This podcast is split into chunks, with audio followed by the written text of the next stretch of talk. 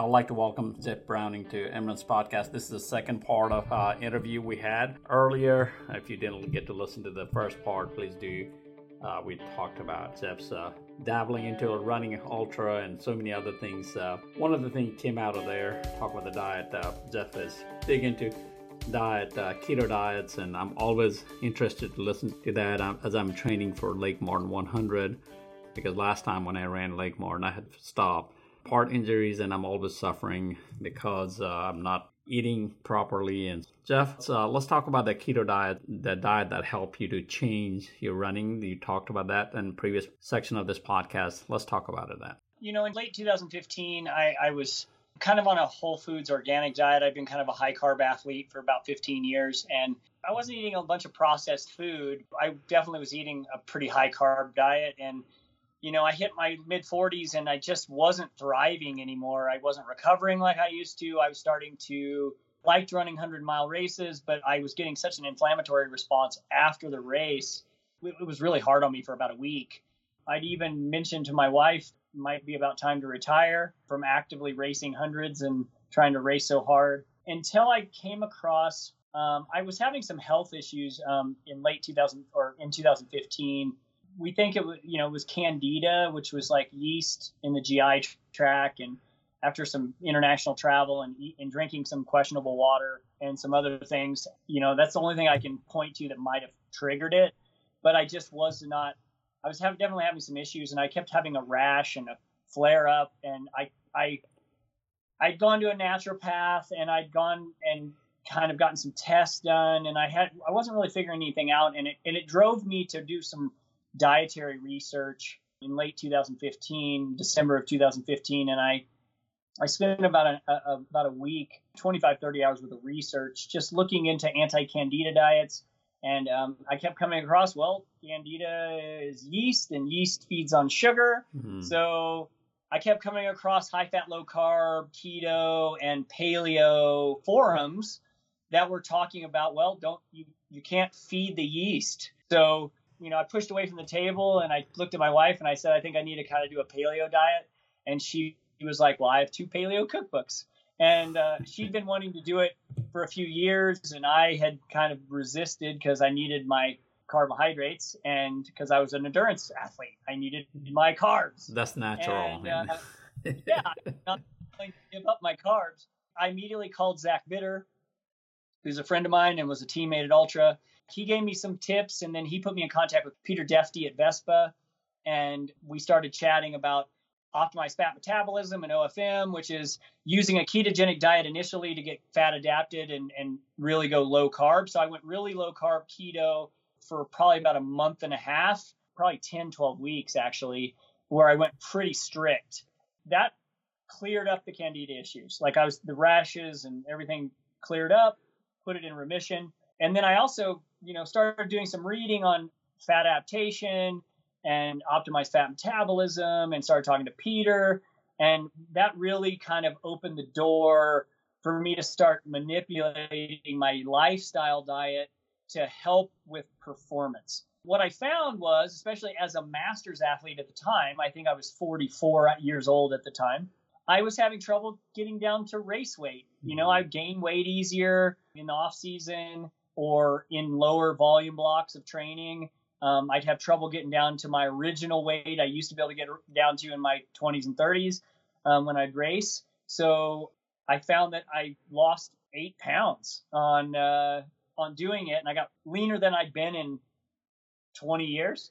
Um, even ultra running, I never was that lean, and and that leaned me up. I also was able to start doing two to three hour runs, no calories just some salt and water or, electrolytes and water and and started playing around with that diet for for a while and raced Hurt 100 in Hawaii in 2016 about 7 weeks into that adaptation phase of like going pretty low carb and then I brought back strategic carbs around my workouts and strategically on long run days brought back simple carbohydrate IV drip of calories but less per hour. So I used to do push about 300 calories an hour during racing, and I was able to go down to less than 200 calories an hour to race on and not have any lows, not bonk.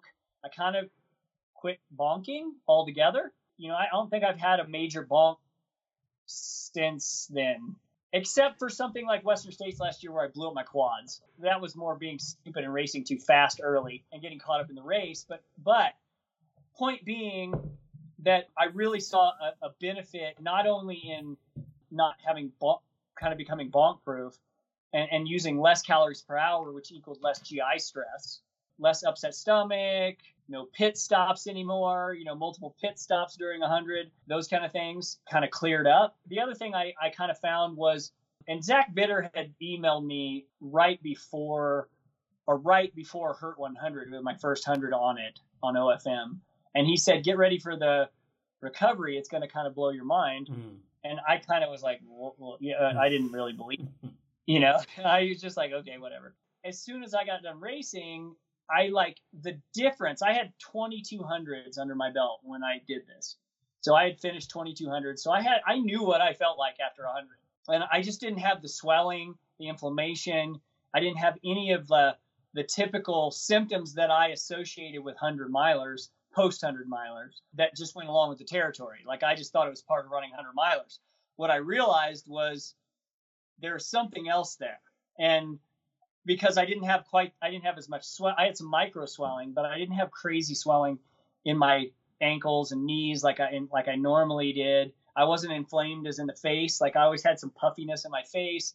I kind of had a little brain fog for a week um, after the hundred miler, um, and I didn't have any of that. I was doing 72 hours after the race. I was doing air squats wow. and burpees at the post race awards. So I finished racing on like Sunday morning at like 3:30 in the morning, mm-hmm. and the awards are Monday night. So that would be what less than 48 hours later.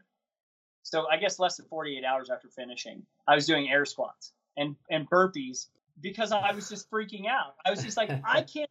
Like I've never felt like this after 100 before. Like I'm not. I'm hardly swollen. I'm hardly even sore, and I'd done 20 of downhill, you know, in a technical course because I mean it was a it was a pretty competitive year that year. We had a dry year.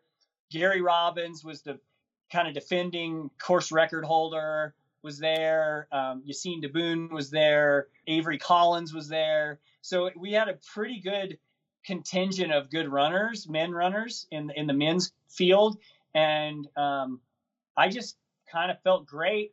Took the lead at mile 27 and never looked back. Just felt amazing, and I, I was hooked after that, I was like, oh my gosh, the recovery after this, it's, I felt like I was 20 years younger. And so the inflammatory response, and I've seen that after coaching it, you know, I've coached, you know, probably 100 athletes at this point to do this. And a lot of it's, you know, older runners who are like 40s, 50s, even 60s that I've coached who have like, you know, they get to that point where they're like, man, I just don't recover like I used to. And then all of a sudden they go through this whole OFM protocol and and then they go to their first race and they get done and they're oh my gosh like, like i've never felt like this. Like i'm recovering so fast. So that was a huge kind of push for me to stay on it too. I did find in the first couple years i if i if i strayed to, a good thing for me I, if i strayed too far with too many carbs i would have that flare up with the candida so it kept me it kind of kept me on the straight and narrow but it kept me on the straight and narrow long enough that i haven't had a major flare up in a long time but I just feel so good on it that I just don't I don't want to go back to the old way.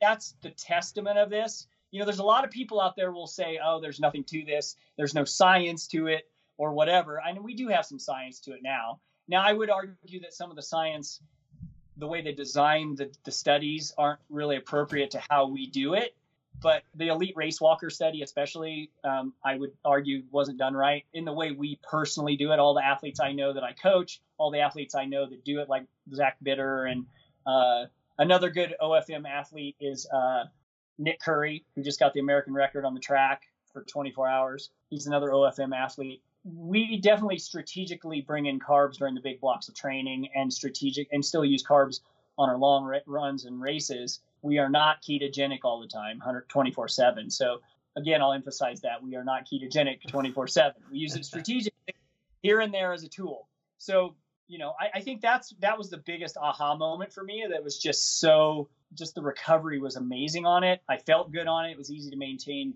a good healthy lean body weight and i feel great on it i have great muscle tone you know, muscle mass. I don't lose my muscle mass. You know, I'm 50 years old and I still have good muscle tone. And, you know, and that's one thing you really fight as you age is you lose your muscle. You know, we cannibalize muscle and, and our muscle protein synthesis slows down at the age of 35. And we, we lose on average about a pound of muscle a year after the age of 35. So even if we maintain the same body weight, we are losing muscle mass, which means we're getting fatter as runners. So keeping muscle and building muscle and having lean muscle weight is a really important thing for strength to weight ratio as a runner.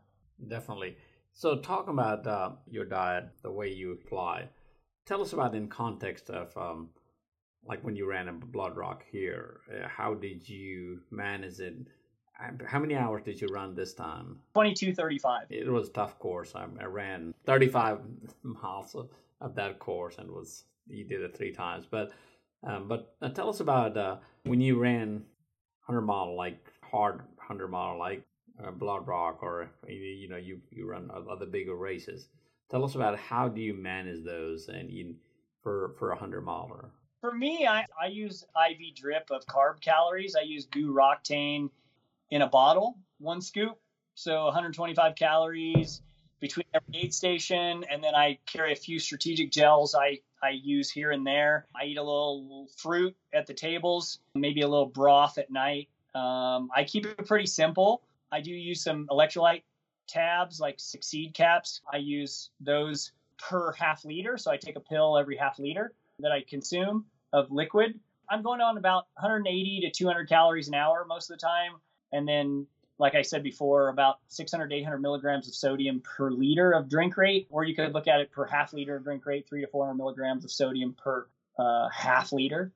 So that's kind of my protocol in races. As far as everyday diet, um, which most people are asking me a lot of questions about everyday diet, most of the time I intermittent carb fast in the mornings. I work out at lunch most of the time during the midweek. My midweek runs are lunch runs. So I don't run until about 11 or 12 hmm. um, every day. So in the mornings, I usually have coffee with a little heavy whipping cream, probably three eggs cooked in butter. Then I sip on some electrolyte drink that morning, product called Element, LMNT. It's just sodium, potassium, and magnesium um, with a little bit of stevia for sweetener and taste for different flavors. And I usually just drink that throughout the morning as I kind of two fist coffee. I work out at lunch and then I eat my first full meal like carbs, which would be carbs and protein after that workout. So about two o'clock in the afternoon. So I, I haven't had any carbs since the night before when I go into that workout. Unless I'm doing speed work, I might eat like a, a piece of fruit, like a banana or something, you know, an hour before a hard workout if I was going to do speed work. Like yesterday, for example, I did a big hill workout um, at lunch and I had a banana about an hour before. Um, and I'll take a Vespa um, CV-25 before a hard workout like that, um, which helps some fat oxidation as well. And then just kind of drink a little. Yesterday, I didn't even take anything with me for a two-hour workout, and it, it's it's cool enough here right now in the winter that I didn't even carry water or electrolytes or anything for that two-hour workout. But then I'll eat, you know, like salad and meat for lunch. Sometimes, you know, then I'll have maybe some fruit too with it because I've just had a workout, so I top off glycogen. Um, and then evenings are usually kind of low. Sometimes it's I usually my wife does a thing called um, fuel separation method, which is letting proteins a constant, but depending on the protein source, it drives the pairing of carbohydrate or fat. So if you have a fatty protein like hamburger, steak, something like that, it has naturally high fat in it then we, then we do a low carb side mm. with it. Mm. But if we had, you know, say a lean protein like skinless chicken breast or tuna or something like that, then we would have more carbs with it, like potatoes, sweet potato, or something like that, and then low carb, like some kind of a, a veggie side too. So pretty much always a veggie side with my meals, my lunch and dinner meals. I always have veggies and meat, but sometimes I'm strategically adding fruit, or sometimes I'm strategically adding starches like potatoes for my carbs depending on how hard the workout was that day, you know, if I did a speed workout, there'd be more carbs that day between fruit and starch. If it was like an easy shakeout run day, like an hour run, pretty low intensity, I would probably go pretty low carb that day. I'd probably still have a little bit of fruit after the workout, but that would be about it. I'd probably, have a low carb dinner. But I also err on the side of a little more protein. So I do what you call what I like to call carnivore keto, which means erring on a little more protein than the keto protocol calls for.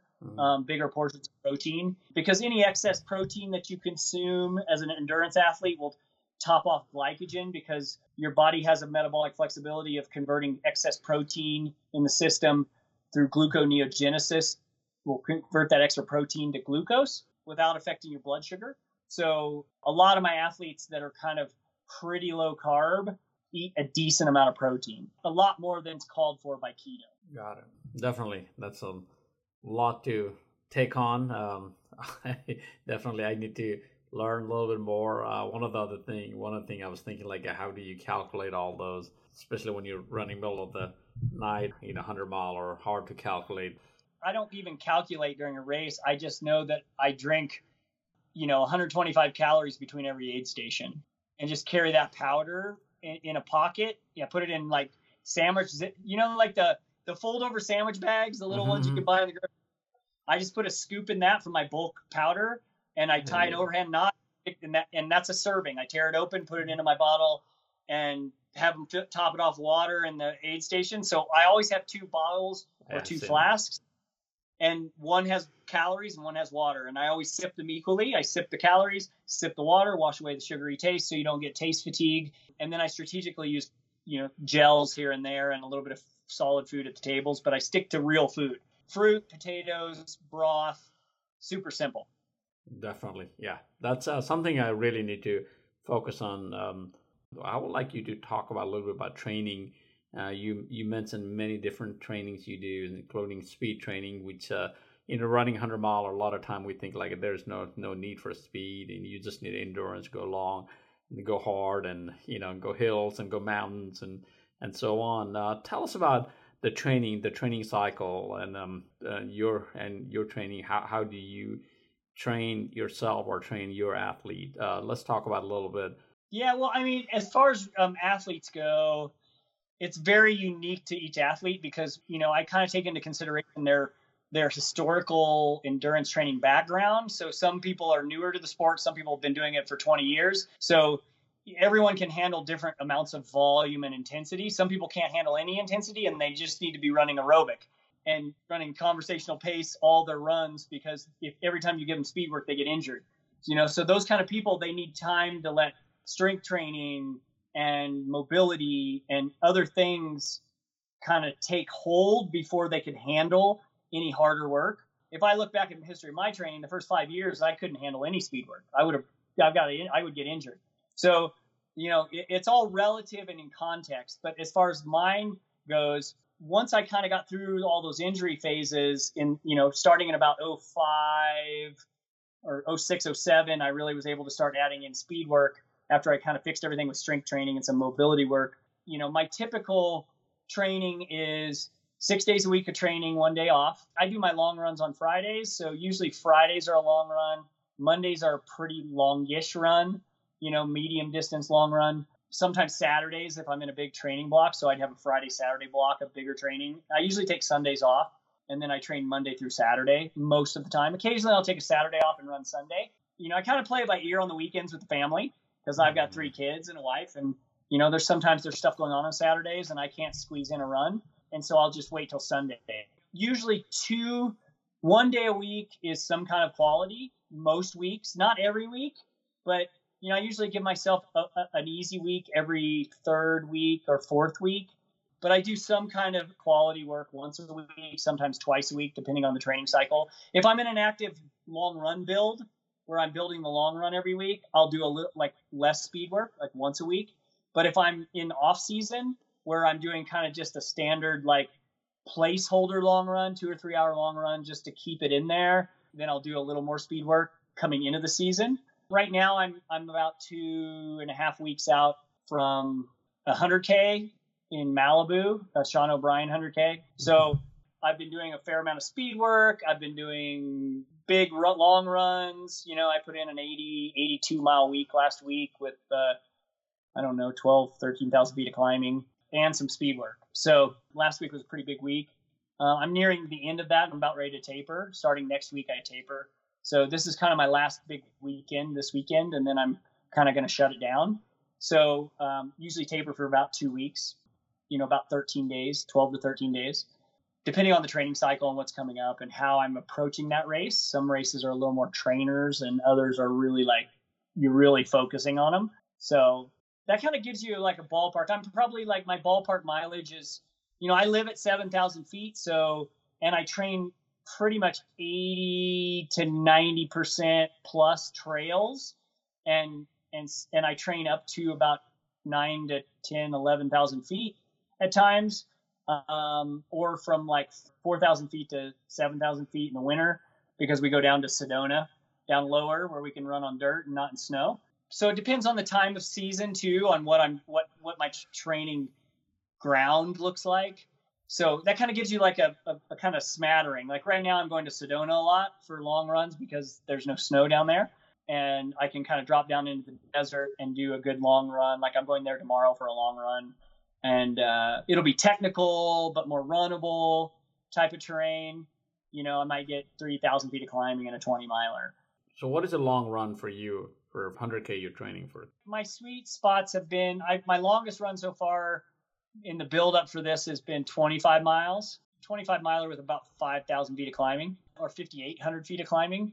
That was my longest run. That was last Friday. But I kind of did a block. So I did that run and then I did a a long run, a longer run on Sunday and a long run mm. on Monday. So I did like 14 on Sunday. So I did 25, easy seven miler shakeout run on Saturday, ran a 14 miler um, on with some pickup, like with like steady state effort, like a about a 40 minute steady state effort at the end of the workout. And then uh, Monday ran 18. But it kind of gives you like I did kind of a, yeah. you know, I probably did 60 plus miles in four days. So I did kind of a, a block and then I took an easy easy day on, or I took a rest day on Tuesday this week because I'd kind of trained like nine days in a row. And then I took a rest day on Tuesday and then did hill workout on Wednesday, easy run today. I did a double today because my son's in a, a, run club and they only, they just run like, he runs like two miles. It's like in base building phase right now and he's 10. So mm-hmm. we run about 10 minute pace for 10, 11 minute pace for we run about 930 pace, but then we take hike breaks about every three quarters of a mile. And we ran like 2.2 miles this evening, um, right before dark. But I ran a, an easy seven, you know, at lunchtime. Definitely. So yeah, I used to do those uh, um, block miles. Um, sometime I end up doing like a 30, 40 miles for a 100 mile training. Is that something advisable? Or in one run, I used to do 40 miles, but but is that something should I be doing that or or is it a is it a block mile? I like those block miles because then you can be with the family or do other things and you know you know always you know you just chop those hours. So I think you have less injury risk to do it in a block training style versus the one big run. I was just having this discussion with one of my athletes on a on a coaching call today. We were kind of discussing the difference between like doing block training and doing a one single longer run. He's new to ultras, and so we decided that we're going to do both. We we kind of doing one weekend where we're doing kind of block training, then we're kind of giving him a recovery week with lower volumes, just one long run, and then the next week we were going to do a, a 30 mile long run because he's still trying to figure out his nutrition. And I feel like, as you know, you can't test your nutrition until you go long. Yeah, you have because you can go four and five hour runs all day long and never have any stomach issues. But once you go seven or eight, you're like, oh, oh yeah, this whatever I'm doing. You're laughing, and I know you you know exactly what I'm talking I've about. Been there. yep. Yeah, you don't know until you go longer, and so a lot of times things that might work in a four or five hour run don't work in an eight or nine hour run. So when you go to that 50 mile distance or 100k distance, you know you're he's getting ready for 50 miler, and he's never done 50 miles, so he has no idea whether his whether his nutrition is going to work or not he knows what he's tried and it's worked so far, but that's only up to about four hours. We're definitely planning that into the training cycle as he builds to this 50 miler just to test his gut to make sure there's no, you know, road bumps. I did a lot more longer training runs when I in the early days when I was still trying to figure out my nutrition. Once I figured out kind of my nutritional protocol, I feel like I don't mm. need the 30, 40 milers very often. I'd rather race myself into shape where I, I strategically put carrots of races on the schedule as I build up to a bigger race and then get ready. I've run enough hundreds the last few years where I'm running like three or four a year that I'm always no more than like two months away from running a hundred. So I always have all this like base big fitness. So I don't feel like I need those long runs, those 30, 40 miles. I'd rather do them in volume blocks. And like you said, it's a lot easier on the family to, yeah. you know, I'm not gone the entire day. I might just be gone till noon on, on a Saturday instead of being gone till five. Definitely.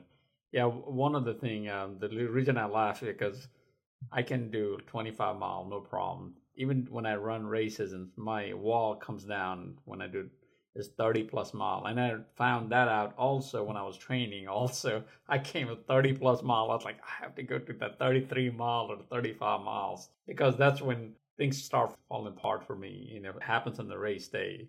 So I always try to get at least one run, try to figure my nutrition and try to figure that out. So definitely, that's been an interesting talk. Uh, I know we have gone over and you have spent so much time with me to talk. Uh, um, so thanks for coming to Emran's podcast. Before we close, I still want you to give you some words of advice to all the runners out there, the runners that want to be, um, you know, hundred miler, or hold that buckle, or or just want to start an ultra. Give, give us a give us a words of advice um, and tell us uh, about the nutrition training that aspect of uh, of a hundred mile or, or ultra distance running. So give us a words of advice. No matter where you're coming from, consistency is the most important piece of training versus one specific workout. So I'd rather see my runners, you know, instead of running three days a week, an hour and a half, longer runs, and then being a little beat up for a day or two, and then getting another run in, I'd rather see them run 30 or 40 minutes every day or, or six days a week, and then one long run and build and never build your volume more than 10, 10 to 15% a week. So look at your overall volume of time on feet and figure out what's 10 about 10% of that and don't build more than 10%. Now if you have 20 years of experience in running, you can build 15 or 20% in sometimes, but most people are going to do great on about 10% of volume build a week. So I think first you you know aerobic aerobic base is king too. So always start with aerobic base. If you've taken time off or you're coming off the couch, you know, spend eight weeks of doing aerobic running, no faster running. Mm. Just build your volume strategic, like I said, 10% a week. Build it up till you're up to running kind of base mileage. You know, that that typical protocol of about an hour hour maintenance runs during the week and then that one long run a week to build up to it and then build in some volume blocks three, five, and seven weeks out from your target event. That's great words of advice.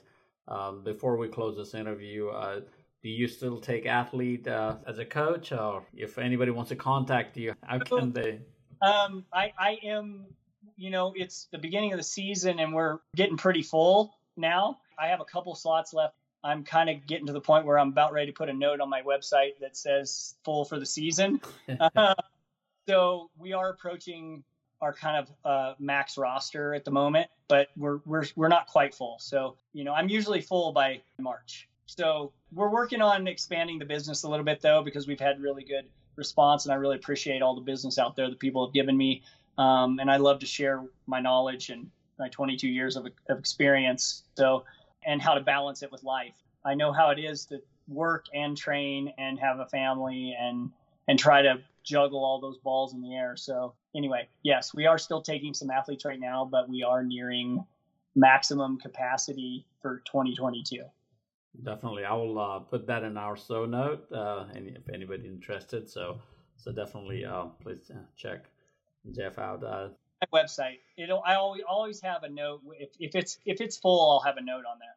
What is your website? GoBroncoBilly.com. There we go. We'll put that on the link as well. Thanks for coming to Emran's podcast and talk to me. Um, we're hour ten minute into it now, so it's so so. Thanks for thanks for coming and. Uh, hopefully we'll see you here again in, in Alabama running uh, Blood Rock. We'll make the course harder, even harder next time. I'll make it. tell David. well, I really, I really appreciate appreciate it, and, I, and thanks for having me on. I always love coming to Alabama. It's always good. Like that Southern hospitality is always alive and well in Birmingham. So take care, and uh, I really appreciate the time. Thank you. Thanks for your time.